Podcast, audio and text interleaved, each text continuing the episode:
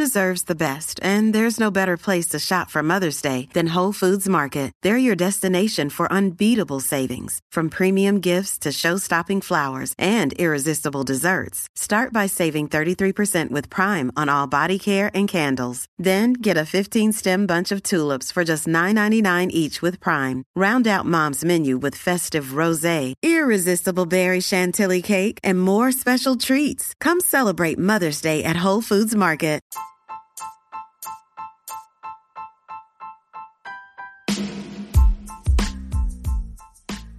All right, let's try this again. This is going to be one of those times where I have to record this intro a million times to get it right. Welcome back, my friends, to another episode of the Do Big Things podcast. My name is Adam McRoberts, and I am here. I'm here right now. I'm being present. I'm here in my studio, my my little dojo, recording the intro for this podcast, which I am super excited about, and I'm doing my best to be grateful and thankful for where I'm at, for all the little things. I do my best week after week to bring you guys the most inspirational guests to ignite the fire in all of you to do big things. My guest this week is certainly an inspiration. Gina is one of those badass ultra running chicks that you see out running races nearly every weekend, uh, pretty much around the globe. Uh, this year, she decided to take on the Grand Slam of ultra running. Typically, that means running four of the oldest 100 milers in the country in one year. At the time of this interview, Gina had run three of the 400 milers. And since this interview, she has completed the Grand Slam and is officially a slammer. Please take a moment to give her a congrats. It's a huge accomplishment. I personally was at the finish line of the Leadville 100 when I saw her when I saw her uh, cross the finish line.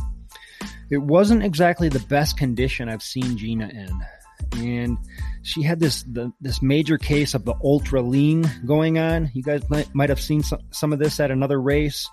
Usually, it's like it's always like an older gentleman when I see it, but it's like they just got that lean. They're leaned over to one side really hardcore and just barely hanging on, but, but still moving. Uh, anyways, Gina had that this year at the finish, and uh, she was right up against the 30 hour cutoff. Find out why a seasoned veteran like Gina was at the back of the pack with the ultra lean. Or better yet, listen to Gina and her incredible story of dogged persistence at this year's Grand Slam of Ultra Running.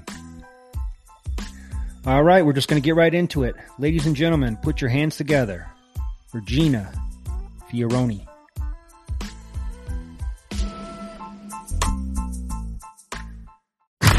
This is the Do Big Things podcast where we want to inspire you to do big things. This podcast is brought to you by Big Things Crewing, a service for ultra runners from beginner to elite. Not only can we get you trained up, but we can also crew you into the finish line.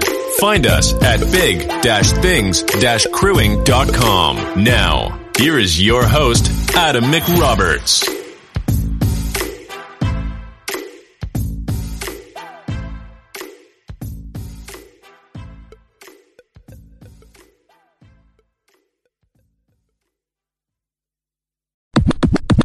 Um, congrats on a big summer of running. It sounds like uh, you've got a few races under the belt and one more big one to go. Tell me about that.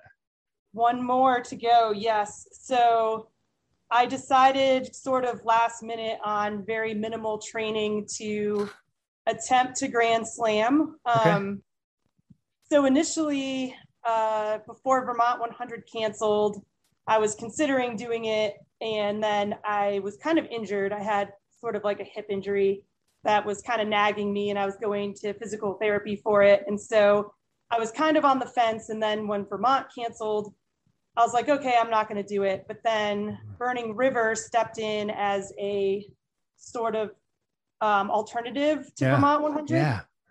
And so at the last minute, I accepted my Old Dominion invite. Okay. and uh, I actually figured Old Dominion has a 28 hour cutoff. I'm sort of slow, I'm on the back end. So I kind of assumed I would fail at Old Dominion, but I finished with 15 minutes to spare. nice. Okay. And so then on to Burning River, which looked a lot easier on paper. Um, Had you done either of these two races before? I had not, no. Oh, sweet. Okay. So that's new experiences. New experiences, Cool. definitely. Um, I expected Burning River to be just really hot, and Mm. it's in Ohio, so uh, in July, but it Mm. ended up being quite rainy, muddy, and lots of thunderstorms. So it was just a slog to the finish there. Um, I mean, I wasn't really concerned about not finishing, but we only had maybe 30 minutes left before the cutoff there. Okay. And then that brought me to Leadville, which also is a, a running race, um, especially for me. And so I was really nervous going in. I was definitely thinking I might not finish. Um, but I was actually more concerned about getting cut off going into Twin Lakes because they shortened the cutoff by 30 minutes this year. Right. And then I made it with a whole hour. So then Huh. I wasn't as concerned. But then um, after Hope Pass, I really started struggling with breathing and I slowed way down. And especially the climb up power line was murderously slow. So um, that put me very close to the cutoff. Um, we had less than three minutes. So um 29 56 and some change it looks like. So and i was there at the finish and i saw you cross the finish line and i want to get into all that. I want to hear all about it. But um let's go back if you don't mind. Like how don't did mind at how did this start for you gina? Like i don't really know um, your history uh, i know when i met you i knew that you were like a badass mountain chick that had done a whole bunch of races and that was really all i knew and today i looked at your ultra sign up and it- does look like you've got a whole bunch of races but how did this all start for you like where did you grow up how did you get into running Um, so I grew up in Massachusetts. Um, I lived out east for a very long time. Um, I moved out to Colorado in 2006. What so for? I went, uh, I moved out here for work. okay and you're a scientist Yeah, so I'm a chemist. Uh, Ah. I started off in the pharmaceutical industry, and then um, I moved out here for a job for a startup company called Array Biopharma in Longmont. Um, they eventually were bought out, but we went through several cycles of layoffs, and then I finally decided to jump ship after the second or third layoff. I, I think it was the third one. Um, so I moved to National Renewable Energy Lab, where I work now. Um, doing something totally completely different. I do combustion chemistry uh, for gasoline and diesel engines, um, moving into sort of jet engine work now. So oh wow totally different than pharmaceuticals, but yeah, life's a journey you never know where it's going to take us definitely. Um, and as far as starting running, I kind of dabbled in short things like 5Ks until I was about 30. And then I ran my first marathon, um, which I trained religiously for for six months um, and Yep. completed. and then I, about a year later, the girl I trained with was like, Hey, I really want to do this other marathon in Utah, the St. George, because it's really pretty. And she's like, Would you train and run another marathon with me? And I was like, You know, sure, it wasn't too bad running a marathon, no problem. Uh, so we went out and did that one. And then maybe six months later, it was like coming up to my birthday, and my ex husband's brother was running a marathon in Green Bay on my birthday. So I was like, Hey, let's go out and visit your brother, and I'll run a marathon in Green Bay. nice i think i've run that one Oh, have you? yeah yeah i'm from wisconsin so i've run a bunch of them in wisconsin Oh, very cool. Yeah. Yeah, I really enjoyed the end of that because you get to run out on the field and Lambeau kind of- Field. Yeah, totally. Yeah. Um, and then after that, someone at work was like, "Oh, you've run, you know, three marathons in three different states. Has anyone ever run a marathon in every state?" And I was like, "I don't know. Let's go to Google." So we looked, it, we looked it up, and there's like a whole club that does the 50 state marathon. Um, so I decided to kind of endeavor on that. Okay. Um, it took me about four and a half years to get through all the 50 states. Okay. Um, and my 50th one, I wanted to do as Boston Marathon in my hometown. Um, so in 2013, I was attempting to finish, but there was the Boston Marathon bombing. Oh. So I actually was about 0.5 or so miles from the finish, kind of on the last two turns um, when the race got stopped and everyone was kind of running out towards us and it was really confusing and it was like mass chaos. Um, Yeah. And my whole family was there. So that was like a pretty emotional. uh, Holy crap. So you guys were really close. Yeah. So my parents actually were about, I mean, they were right at the second bomb. They were in the building right where the second bomb was placed. Um, fortunately, they were inside still. And so they were protected, even though like the glass all got blown out and everything. Um, they were protected because they weren't actually out into the in the foyer area. Mhm. Um, but they did, you know, witness some kind of devastation in that area. Yeah. So I bet. it was rough for them. And of course, I didn't know what was happening. Um, we started to get information like, you know, there were bombs that went off, and I had no idea if they were alive or not. You couldn't get a phone call out. Um, Mhm. So it was kind of just really scary and emotional for a good 45 minutes or so. Um, Yeah. Then I was finally able to get a text through to them and get a reply that they were okay. And Right. we eventually got reunited several hours later. Um, and then a year later, I went back in 2014 and finished it. Holy cow. That's pretty legit start to your running career right there. So, Yes. Okay, so I want to go back just a little bit. I want to come back to where we are now, but going back just a little bit, like what were your thoughts going into your first marathon? Were you it sounds like you may have been running it with a friend. So was it just like, oh, uh, we're going to train for this thing together, we're going to go out and run it or like where was your head at that point? Did you have any idea that, you know, you were going to get into running as as a, as a long-term hobby, as a long long-term sport to follow? No, honestly, we were like, hey, I've always wanted to run a marathon. Uh-huh. And it was a girlfriend I worked with. Um, she sat across from me. Her name was Carrie Grace. Um, and so she, you know, I, I had gone out and done a half marathon. And she said, I've really wanted to do a marathon, but I've never had anyone who would train with me. Like, would you go run a marathon with me? And I said, sure, you know, and we're like looking up training plans. We're like, okay, we need something about six months from now. We're going to train together. We're going to do everything right. Um, you know, as a new runner, having no idea what we're doing. Mhm. Uh, so we looked up Boulder Backroads was like five and a half months away. So we picked that one. Um, and then we trained every single weekend. We went out and did our like long run on Sunday and just increased by two miles every week. And, Yep. uh, we we do like shorter runs on Tuesdays and Thursdays. Um, Hmm. But yeah, we we trained very hard for that, and I was still really nervous. I remember not sleeping the night before, Right. being really scared Yeah, were yeah. going to be able to finish this race. I know that's how my first marathon was. I'm like, you know, I know a lot of people have done this, but I've read that people have actually died in a marathon. So I hope I don't die tomorrow, you know? Um, exactly. Yeah. Where is Carrie Grace now? Are you still friends with her? So she actually was one of the people that was laid off um, when I worked at Array, and I, you know, I'm still friends with her on Facebook, but she doesn't really post to Facebook. I haven't talked to her in quite a while now. Um, I'm we just did curious. see each like. I wonder after, what though. I wonder what she thinks of you now. Like she is the one that got all this started, and now you're off doing all these insane ultra marathons. Like I just wonder if she knows what she did. I, you know, I should have reached out to her. I'm going to do that after this. Just send her a message yeah, and see how she's doing. yeah, for sure. Wow.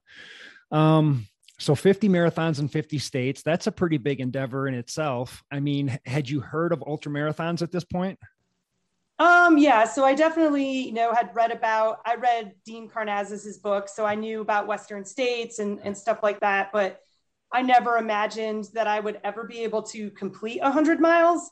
So at this time, it was completely out of my mind. Um, after the Boston Marathon bombing happened, I was like kind of just really shaken up for a little bit after that because it was just I had worked a really long time toward this and it was like the final race and yeah.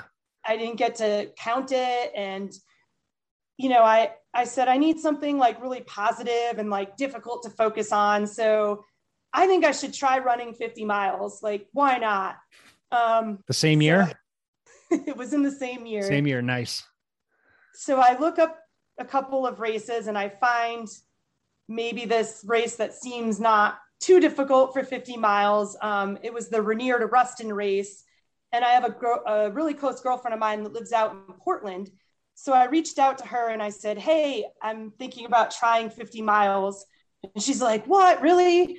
And I said, Yeah, you know, there's this race kind of near you. Would you, if I flew out there, would you come support me, help me, like pace me during the race?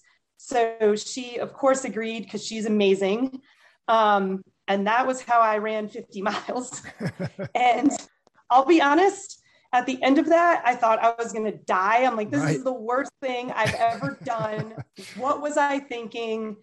Okay, well, I've done it. yeah. Yeah. so, like, are you throwing up? Are you walking half this thing? Like, what was your first 50 miler like?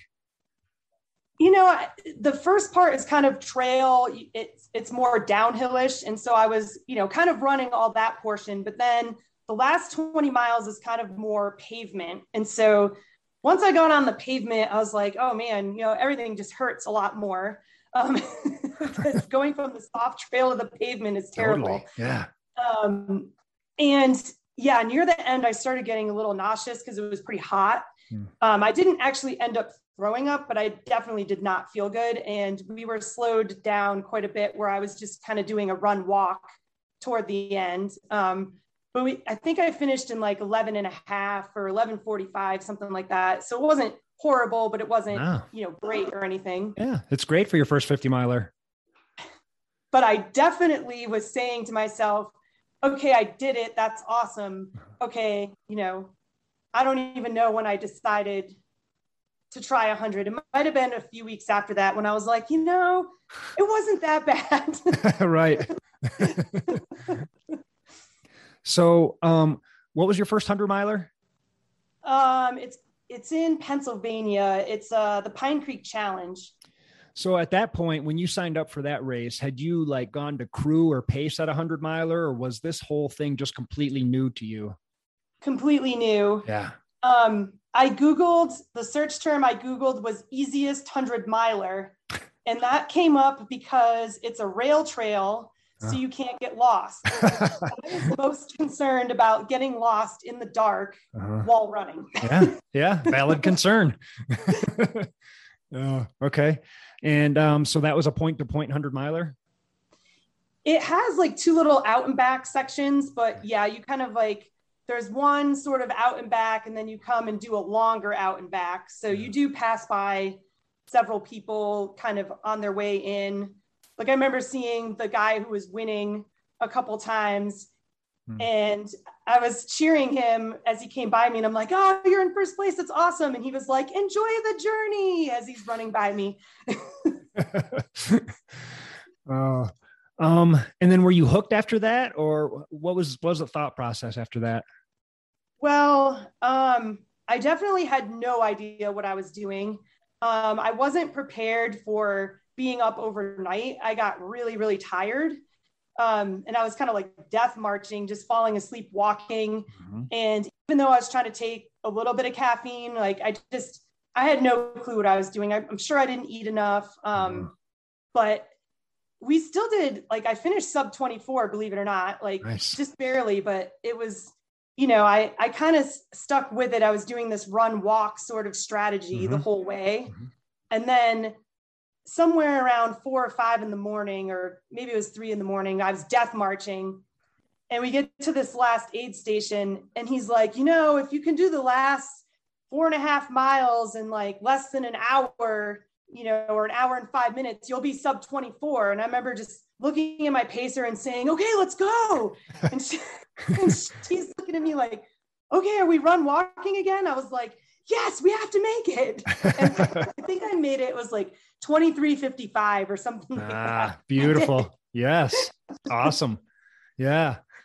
Yeah, I love those moments when you know you are that close to the finish and you've been dead for hours you, you, know you're the walking dead for four six hours eight hours all night long and then suddenly you know the person behind you you hear them catching up to you or you know that there's a, a cutoff coming up and all of a sudden you have this new energy it just comes out of nowhere bam all of a sudden you can just take off and uh, i love that those are the like the moments that i live for yeah it's uh, the best feeling it really is um, but after i finished it i did say oh, I did it. I ran 100 miles. I can't believe it. But no, I'm not doing this again. Yes.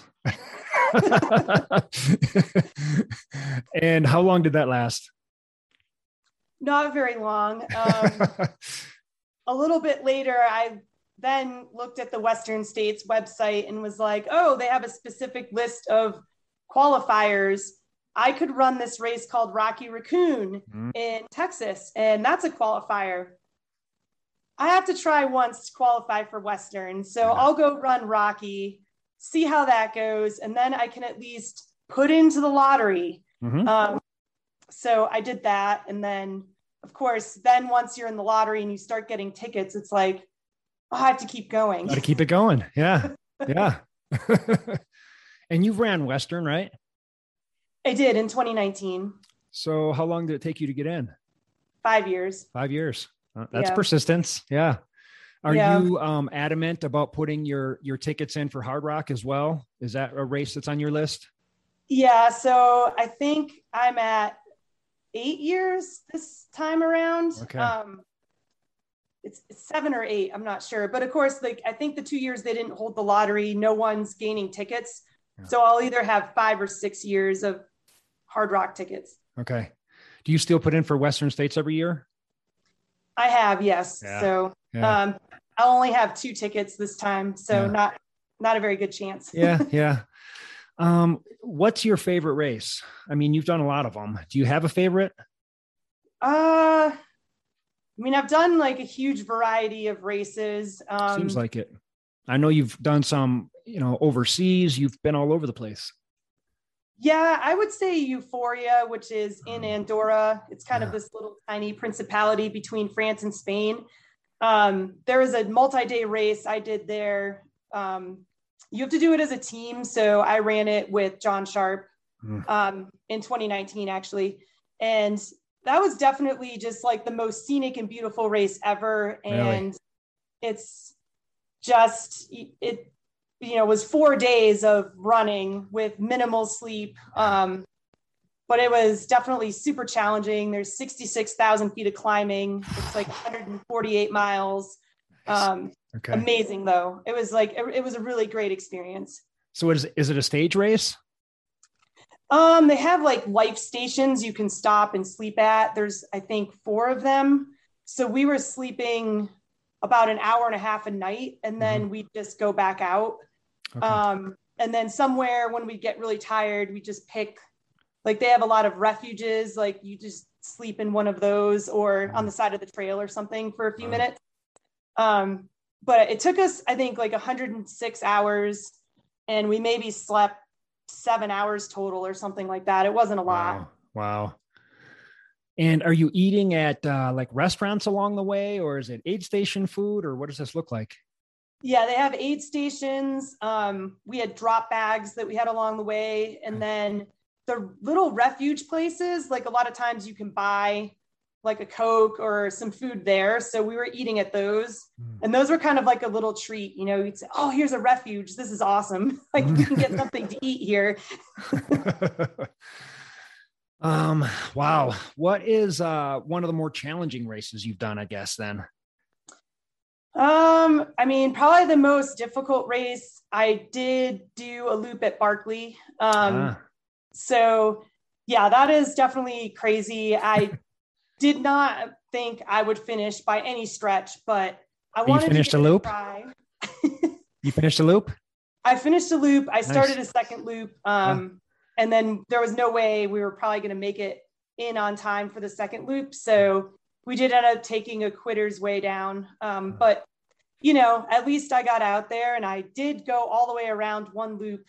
Um, I mean, props for someone from Colorado who doesn't live out there that gets to study that course all the time. Like, I am intimidated of that course because I've never been out there. I've never got a chance to, to get out there and take a look at it. It's something I would want to scout before I, I took a crack at it. I had a buddy who, uh, you know, he's a legit 200 mile dude. He's done a bunch of 200s and won a handful of them. And he, he was telling me about the Barkley, and he's like, I went out there, I couldn't even finish a loop. It was just the most ridiculous thing ever. So hats off, even if it's just one loop. Yeah, I did. Um, I had done the fall classic, which is on the the mostly the trails. You get to do like Rat Jaw and some other off trail sections um, during the fall classic. So I was familiar with the park from that. Um, you can't really scout the off trail sections per se. That's like kind of against the rules. Right. I shouldn't say kind of. It it is against the rules. um, but I did do a lot of studying, like the topo maps and um, Google Earth images and a lot of other things. And I took a ton of past race reports and other things I could find and kind of pieced together how I thought it might be to do a mm-hmm. loop. Mm-hmm. Um, and Nick Holland was my coach for that race. So when I sent him my drawn out idea of what it could be, he told me that I had a like a 90 plus percent accuracy just based on what I could find out there for information. So I actually was kind of proud of that. How did he know that? Um, Nick is Nick is a finisher. Okay, gotcha. That makes sense. Okay. And so um, the other thing I did was I think you you probably know Sherpa John. He yep. does this uh, Niwats race, and I had done that. Okay. And uh, I, you know, I had done some navigating at night on his course, um, which he, you know, he was okay with me doing. And so I had a lot of practice just kind of using my compass and not being able to mm. see kind of where I was going. And that was really helpful because believe it or not, like your compass is always right. Um, your intuition is not right. And you always think, oh, well, I hear this sound or this looks this way. But if you trust your compass and you follow it, you'll get there. Yeah. Yeah. Um, I'm guessing you've been lost a couple times. Yes, I have. I've been lost a few times too, with and without a compass. Um, when I first moved to Colorado, I didn't know how to read a compass or a map, so I had to go take a class. And I took a class uh, up in Estes, and uh, this lady taught me a bunch of stuff. You know, we we looked at a map a long time. She taught me how to use the compass, and then she put a blindfold on me and drove me out into the middle of the woods. And she's like, "Okay, you got to tell me how to get out of here." And it was, you know, it was cool. I I, I learned a lot from her. Um, have you had That's some awesome have you had some scary uh some scary moments when you've been lost in the woods or uh tell me about that well, i was not lost alone so that was the good thing okay. um I, a friend of mine from colorado springs chris uh she she went out with me and did these crazy night adventures um and we did get lost and then we ended up you know kind of looking at the map and saying okay if we take this compass bearing we'll hit you know, this backstop, and then we can use this to get to the trail and get out. And it worked. So that was a good thing. But yeah, we were not exactly sure where we were, but you know, we weren't so completely lost that we couldn't figure it out. So that yeah. was a good thing. Good, good. Yeah. Um, so you're just immersed deep into this ultra running world at this point. Like, what's the longest race you've done up till now? Have you done any 200s? Uh, Vol State. I, okay. That's like 314. Yeah. Okay. And um, how long did that take? Oh, I'd have to look back. Seven days and something. Um, that one, that one's in July in Tennessee. That's it's so hot. It was wow. terrible. I had the worst heat rash ever. Um, but I we were doing an average of 40 something miles a day still. So it was we were still moving pretty good. Yeah. Um, kind of three of us stayed together toward near the end. Um, and then we were realizing it was probably going to take us a little longer. And so I had messaged my boss and said, Hey, can I, you know, extend my vacation? And he was kind of like, No. You're um, messaging your boss from the trail? yes. And so I was like, Oh, no, no. Okay. So I guess I better finish on time. Um, so I ended up kind of going ahead and like leaving the other the other two guys, and I felt really bad about that. But it was just kind of like, why is my boss telling me I can't extend my vacation. So then I was worried I was going to get laid off or something, um, which actually was almost the case. I got back to find out that our group was out of funding. And so they were transferring me to someone else effective, you know, that day. So I uh, got back to find that out, which was kind of a bummer. And did they have any idea what you were up to? Um, no, no, he definitely knew I was running a race, but I think he wanted to tell me in person okay. that I was being transferred. So yeah, it was kind of like I felt like he was almost, I mean, not crying, but he was really emotional about it because think he he knew um, the group I was being transferred to wasn't, you know, my ideal um, work situation. So um, eventually, I worked for that group for about nine months, and then I was able to come back once our funding was in a better place. So that was great. But okay, okay, so it all worked out. Yes. Okay. Um, and then the Grand Slam this year. What what was the seed in your mind? Like, how did that all start? Well, in 2019, I actually considered doing the Grand Slam because I got into Western States and I also had been chosen in the Leadville lottery. Huh. Um, so I was planning on it, but then like Euphoria was an option. And so I was like, I would much rather have the opportunity to do Euphoria. Yeah. So I said, I'll defer my Leadville entry. Hmm. And, you know, maybe someday if I want to do the Grand Slam, I'll run Old Dominion in the place of Western because getting back into Western probably won't be easy. Mm-hmm. Um, so I deferred Leadville and then did Euphoria instead. Okay. And then in 2020, I was like, okay, here we go. I'll do Old Dominion. And then, of course, you know how 2020 went. Um, mm-hmm. basically, everything got canceled. So then it was like, I spent the pandemic working from home, doing a lot of sitting, not really doing any running. Um, so I got a little lazy. Um, as we all did, Gina. but you must not have gotten that lazy if you're running 400 milers this year. I mean, come on. Yeah, I really wasn't sure. I mean, going into Old Dominion, I was like, I haven't run a distance like this in two years. I have no idea what's going to happen. Um, but apparently, your body doesn't forget. So um, you must have done some training before Old Dominion. Had you done like yeah. any long runs or where were you at? Um, I wasn't doing anything that long, honestly. I was doing mostly walking because of my hip. Um, and I was running maybe five to six miles at a time, but I hadn't done anything over 10 miles in in a really long time. Okay. so um, in between, I had some hiking because I did finish the 58 14ers. And so I did that during oh. 2020 when everything else oh, perfect wasn't time happening. for that. So, cool. How many did you do last year? Um, I only had what six, I think. Okay. Yeah, I only had the six to finish it out, and it was mostly in the San Juans. So I yep. made a few trips out there to knock those out. Nice. Well, that's another big goal. That's a good one. Yeah, it was. That was awesome. Yeah, yeah. I mean, your story's kind of similar to mine. Do you ever sit and think about where you were like 10 12 15 years ago before you were a runner like it, it, seems like you've come just such a long ways yeah no definitely i a lot of times i think back and i'm like oh remember the time when i thought like i could never even run 100 miles and now i've done you know some really tough ones um some really crazy multi-day things um but it really you know i had a lot of opportunities to do some great stuff just from getting more in shape and doing a lot of running and like just multi-day, like even hiking.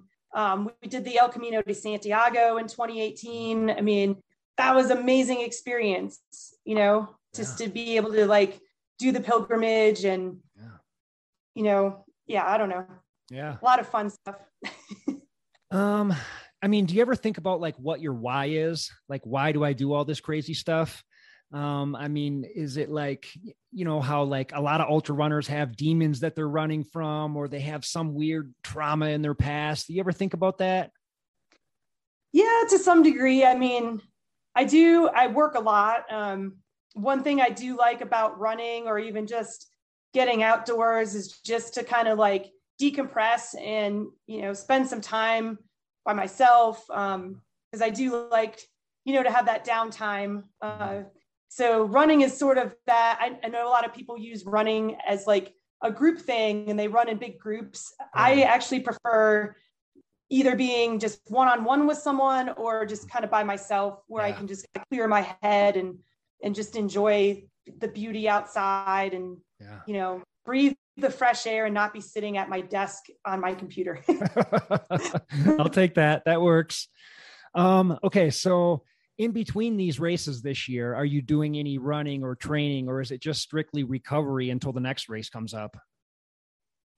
I did do between Old Dominion and Burning River. I was definitely running, like upping my mileage and during the weeks and just trying to like kind of maybe maintain my weight, get a little few more pounds off just to make things a little easier. Um, so in, but I had a lot of time in between Old Dominions, the beginning of June, and then uh, Burning Rivers at the end of July. So there was like kind of this nice break where I had time to train. Yep. But then from July, end of July to um, Leadville, I think it's only four weeks. So I only did a couple of shorter things. I, I did actually one 20 mile day just to uh, get some uh, elevation training and you know some uphill training.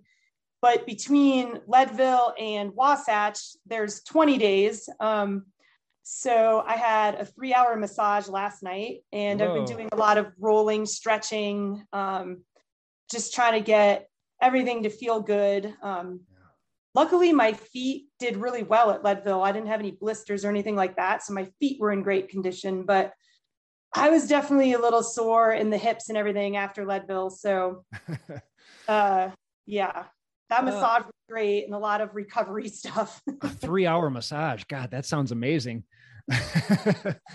um, so like looking back to my early ultras, I'm guessing it was the same for you. Like I had to train really hard to get up to that certain level where you can run 100 miles. And then after a while, after you've done a handful of them, it seems like you can just kind of coast and you can just sign up for Leadville with almost no training. And I did one 20 mile run before this, and, and that was it. Like, is that is that how it was for you? Do you feel like you can just kind of uh, hike, run these things and get them done under the cutoff, or, or where are you at? Yeah, I mean, it was definitely like that prior to taking like a two year hiatus with uh, COVID and everything. Mm. But I would say, like, when I went into Old Dominion, I was probably pretty well rested. So I didn't, you know, suffer too terribly. Um, and with 28 hours, that's actually pretty tight for me. I, I tend to run more in the like, especially if there's a lot of climbing. Um, I'm pretty good power hiking. I'm not really a strong runner though. I'll run downhill, I'll run some flats, but I do a lot of walking. So something like Leadville with 30 hour cutoff is is tight for me. Mm-hmm. Um, and I knew I'd have to run a lot, and I knew I'd have to run a lot at Old Dominion. And so I was running definitely places I didn't want to, but you know, it was not uncomfortable. Leadville was uncomfortable. you were pretty close at Leadville. So, yeah. what, what was your plan, plan going into that race? Did you know that you were going to be up against those cutoffs? And did you plan on staying close to those in order to finish this thing under the 30 hours? Yeah. So, I had run in 2015. So, I kind of had an idea of, you know, where I should be at. And I was, you know, hoping to go a little bit faster than I did in 2015. I finished in 2835 in 2015 because my second half actually went a lot better than this mm. time around. And so I don't know if it was a combination of just going out a little too hard or if there was smoke or dust or something, but okay. I noticed after the first climb of Hope Pass went really well. Like I felt like I was power hiking strongly. I was passing some people, um, breathing totally fine.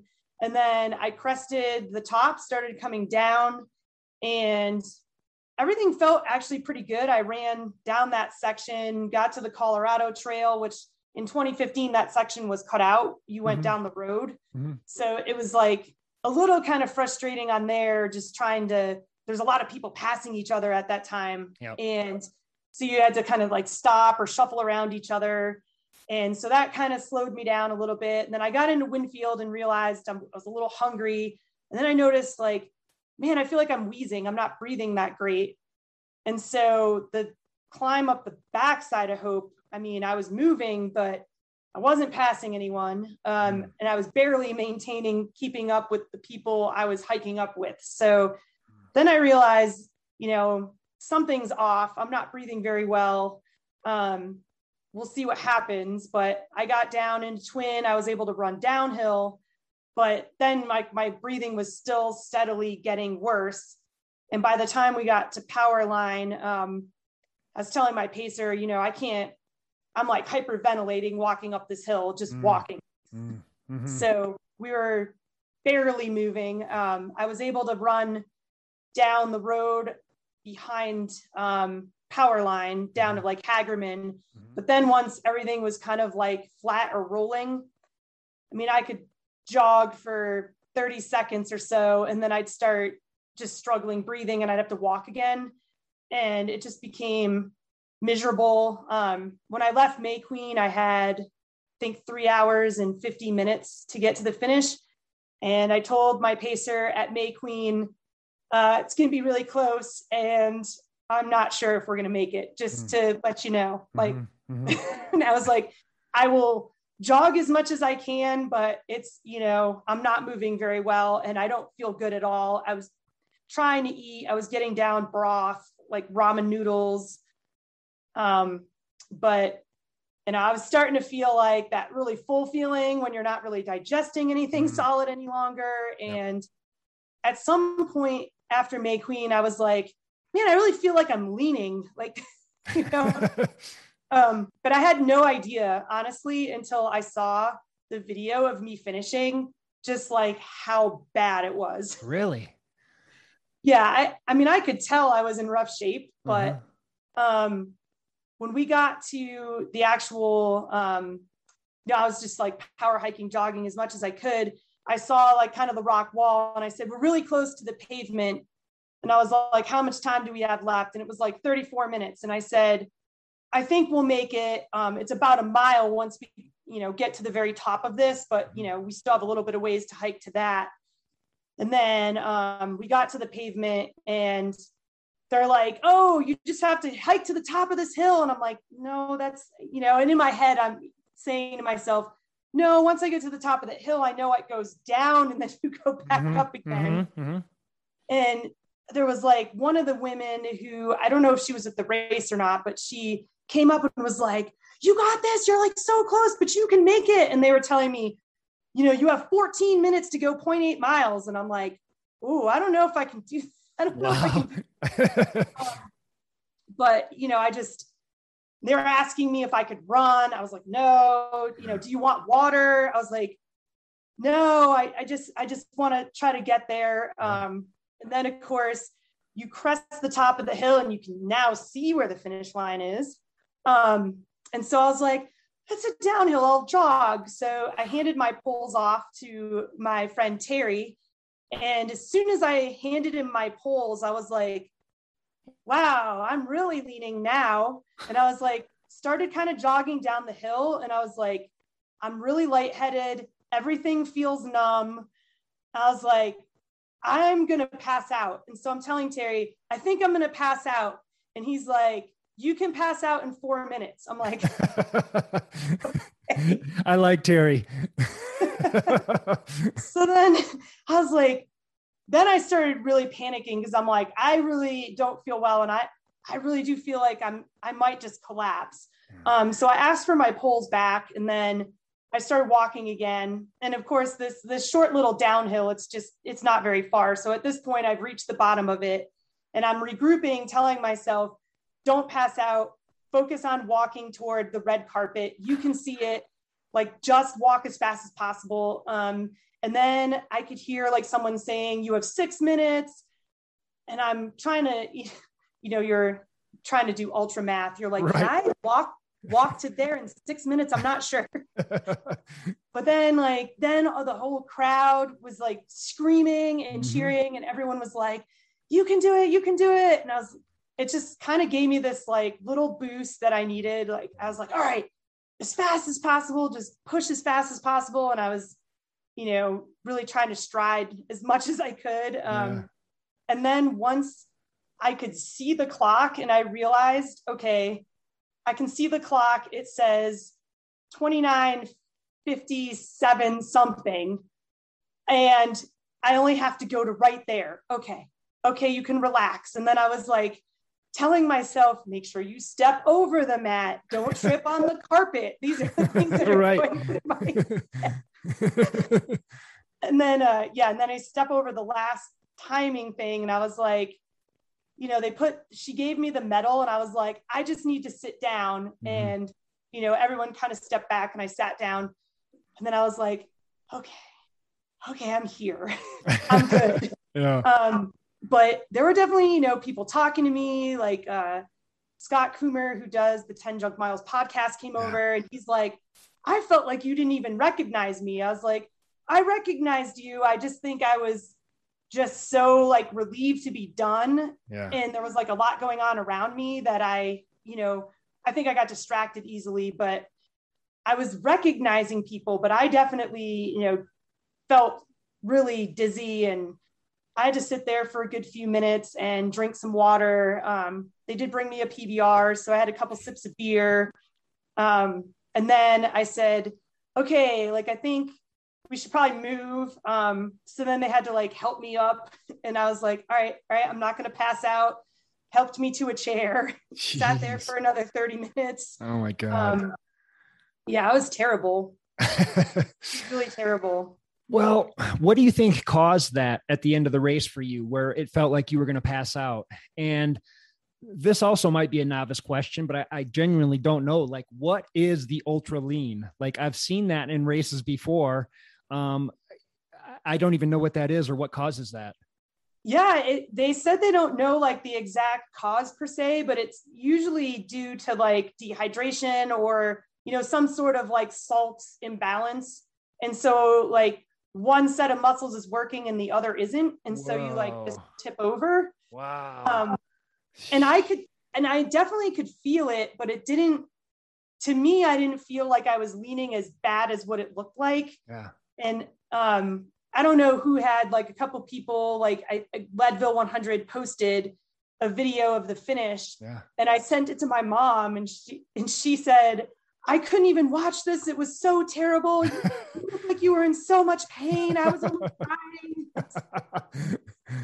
I was like, it, it's not painful. I'm like, but you know, you don't, you're not thinking very clearly, obviously, because sure. I, I definitely had confused moments.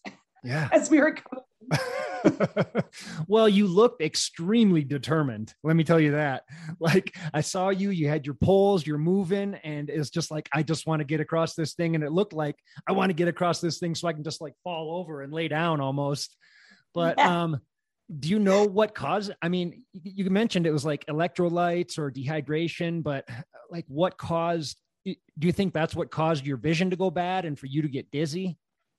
Yeah, I think so. I mean, and the other thing too is just like struggling to breathe. I, I mean, I really was, I've never had my breathing hmm. be affected like that. And so honestly, I have no idea if it was the smoke or not, but I was wheezing. It was almost like having an asthma attack. Mm. Um, and after we finished and I, I sat around for a little bit, you know, we discussed potentially bringing me to urgent care, but I felt like, you know, I was able to move and I was comprehensive. So I was like, why don't I just go lay down and see, you know, if getting some rest helps. Mm-hmm. And um, my friend Chris, I said, what about, you know, this sounds stupid, but what about like that canned oxygen you can get from the gas station? Should I try that?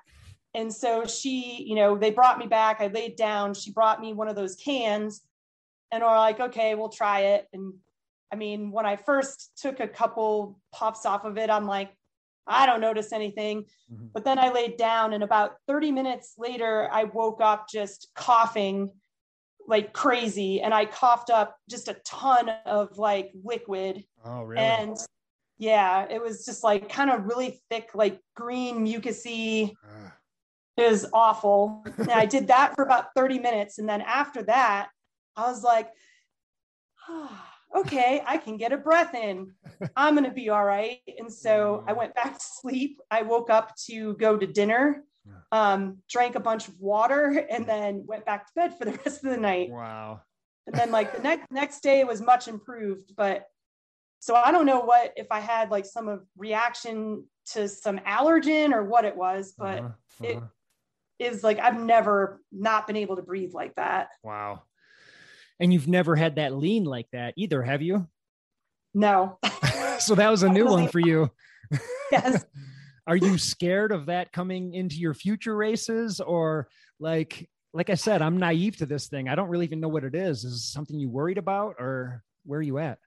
Yeah, I mean, I'm definitely worried because, you know, it's a short break before Wasatch. Wasatch has a lot of climbing. Um, it's not as high elevation though. Like the highest point is 10.4. So, I mean, that's just like the elevation of Leadville almost, right? So, um, a lot of it's a little lower altitude. So I'm, I'm feeling a little bit better about just having that on my side. And of course, they have a 36 hour cutoff, which gives you the benefit of time. Okay. Um, and I do, you know, I usually do like those sort of like power hike for 3,000 feet up and then kind of jog down the other side and do it again. And so I'm like really looking forward to Wasatch, but I am definitely nervous that I've physically pushed myself to where 20 days is not enough recovery, mm. but I'm trying really hard to get a lot of sleep and drink a lot of water and make sure I'm resting um, so that I'm as well prepared as I can be. yeah,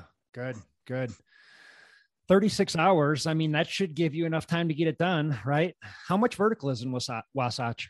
Uh, it's just under 24,000. Wow. Okay. That's legit. Yeah.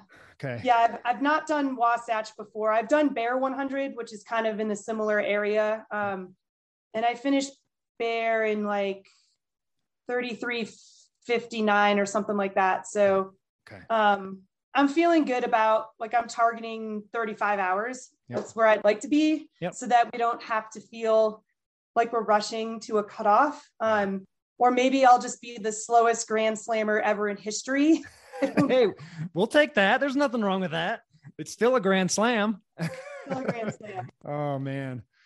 Well, awesome, Gina. I mean, it sounds like a, a fantastic summer. Um, what a dream. So um, I know you have one race left, but congrats. You've made it three out of four so far. So just, you know how to do this last one. Just keep putting one foot in front of the other. Yes. well, that's cool. Um, are you looking at projects in the future? Do you have any idea what you're going to do next year or what the, the next big thing is? Um, well, I'm gonna hopefully put in for Hardrock. Um, assuming I finish Wasatch because I do need a qualifier. Oh yeah. Um, so uh, yeah, so hopefully, I mean, my chances of getting into Hardrock last lottery, I think were 4.5 percent. So, I mean, maybe I'll be closer to 10 percent this time. okay. I mean, they do release the odds, so we'll we'll find out. Um, and another thing on my radar is high five. I don't know if you've oh, heard oh, yeah. that. Yeah, yeah. But yeah, I've paced out there twice now. And okay. so I decided that it looked like a lot of fun. now, don't you have to apply for that race and only like 20 or 30 people do it? I think they, uh, they, yeah, you do apply. I think 35 people are allowed to run a year. So, okay. and how do you get accepted for that? Is it just on your application? Do you have to like write a letter or write a school paper on why I want to get into this race? I think you do. You submit kind of like a running resume of what you've okay. done. Um, so uh, Stuart Cohen, I don't know if you know him. He's mm-hmm. paced me at a lot of stuff. He ran it two years ago, and I paced him there. And then my friend Chris Grove did it this year, and I paced her mm. um, during her section. So um, yeah, it looked like pretty cool. And I feel like knowing their running resume is I have a reasonable chance of getting in in like a couple of tries, maybe. Yeah, yeah. Um, are those the only races that are kind of left on your list? Um, I mean, I think I am your... tough might be another interesting one. Oh yeah. Okay. Yeah. Yep. Okay. And you know, it's a Hardrock qualifier, and I might be still trying to get in Hardrock five years from now. right. You and me both. Um, how about projects that aren't races? Do you have anything that's like rolling around in your head that you want to check off the list? Hmm, I'd like to go back to Italy. That mm. would be fun. And do what? Uh, maybe ski. Oh. I don't know. Do you ski? Yeah, I've been. I've got the Ikon pass now, and they just added a Ah. ski resort in Italy. So Ah, I was like, that might be a good excuse to go ski in the Alps. there you go. That sounds all right. Yeah. Yeah, nice. Well, good luck at Wasatch. I, I can't wait to hear about it. We're we're cheering for you. I honestly don't think this will be out until after your race, but uh, good luck. It's Thank it's you. a cool journey. Um, the Grand Slam is is nothing to sneeze at. That is legit. And uh, so you're just going to stamp yourself as even more of a badass than we thought you were before. So Oh, no, I'm just a normal person doing silly things. does this like translate to the rest of life for you like you know you learn how to do these ultras and like persevere through the hard stuff does it translate to like work life and the rest of life for you I think it does because I, I mean, I definitely get in situations where things aren't going well at work or projects are not going the way I want them to go, and I'll start melting down. I'll be like, "Oh, you know how to get through this. You just gotta like suck it up, Buttercup, Mhm. and just plugging forward." So yeah yeah, it ultra runners does. can just put their heads down and grind like we're we're all grinders Yes, exactly. well gina this has been awesome uh thank you so much for doing this i really appreciate it and uh good luck to you in uh i think it's like eight days right Yeah, so I leave uh, on Wednesday of next week. I fly out, and the race starts on Friday. So I have Thursday to kind of chill out and relax. So Yep. that's crazy. I can't believe it's this close. Uh, it's so cool. What a cool summer. Well, I'm jealous. Uh, go do what you know you're supposed to do. Just one foot in front of the other. You got it, Gina. And and no leaning. We don't want No any ultra yeah. leans. Yes. No ultra leaning this time. okay. Well, All good right. luck. Stay strong. Uh, I can't wait to hear about it. Yeah, sounds great. Thanks, Cool, Adam. Gina. We'll see ya. Have a great night. Yep. You too. Bye. All right, there it is. And by the way, I think I mentioned it earlier. Gina did complete the Grand Slam this year after finishing up the Wasatch 100. And that was after this interview. Uh, many, many congrats to her. Uh, running four 100 milers in a year is no joke. Thanks for coming on the show, Gina, and congrats. Are you guys digging the podcast? Are you liking the guests I'm bringing on? This show will only continue with your support. Subscribe, like, review, share, uh, review wherever you listen to podcasts. All the help you guys can give me would be mucho appreciated. Uh, the best way to support us is by following us at patreon.com slash do big things. Be a part of the do big things tribe. Yeah, baby. Oh, what do we got here? Let's thank our sponsors. First of all, Exoskin, my man, Croy at Exoskin. What a gentleman. Great little company. Uh, everything's made in the U.S. It's like a secret weapon. Um, if you're an ultra runner, their stuff is literally a secret weapon that's going to help you get to the finish. And when you try it, you're not going to want to share it with everybody because it's that good. Please, you guys, do yourself a favor. Check them out. And they have a 30 day money back guarantee. So if you try it and you don't like it, you can send it back and get a full refund. So there's nothing to lose. Their website, exoskin.us. Use our discount code, capital BTC, for 15% off. This podcast is also brought to you by On Pace Wellness. You want to get your diet tuned up? You want to get your nutrition on track? Contact On Pace Wellness. The owner of that company, Will Benitez, um, another gentleman. He's he's a certified nutritionist, and he's the guy you want to talk to. And he's open minded. You know, if, if you're vegetarian, great. If you're pescatarian, great. If you're if you're carnivore, great. Bring it to Will, and um, he'll make some tweaks and suggestions. And uh, he's working with all kinds of just fantastic athletes all over the place, and um, they're all blowing up. And Will has a lot to do with that. So check him out on Pace Wellness. Um, mention this podcast, and you're going to get 10% off his services. Last but not least, this podcast is brought to you by Athletic Brewing, the finest non alcoholic craft beer on the market. I love this stuff. I personally don't drink anymore, but I drink Athletic Brewing um, every once in a while. When, when, I buy it, when I have it, um, I can't keep it around because I like to drink it so much. So I got to kind of pace myself. I'll do a weekend where we have some some beers, and then I might have to go a week or two without. Anyways, that's me. I'm a freak show. Uh, there's no hangover with this stuff because there's no alcohol in it. Check them out, athleticbrewing.com. Use my discount code McRobertsA20, all caps, for 20% off the finest non alcoholic beer on the market. Buy two six packs or more, and you don't have to worry about shipping costs. Enjoy the taste without the hangover. Remember, guys, uh, even though we are all about doing big things here and helping support others in their own pursuit of doing big things, the real work that really has to be done is within your own heart. Life is short. Do big things, baby. Pedro, take us for a run.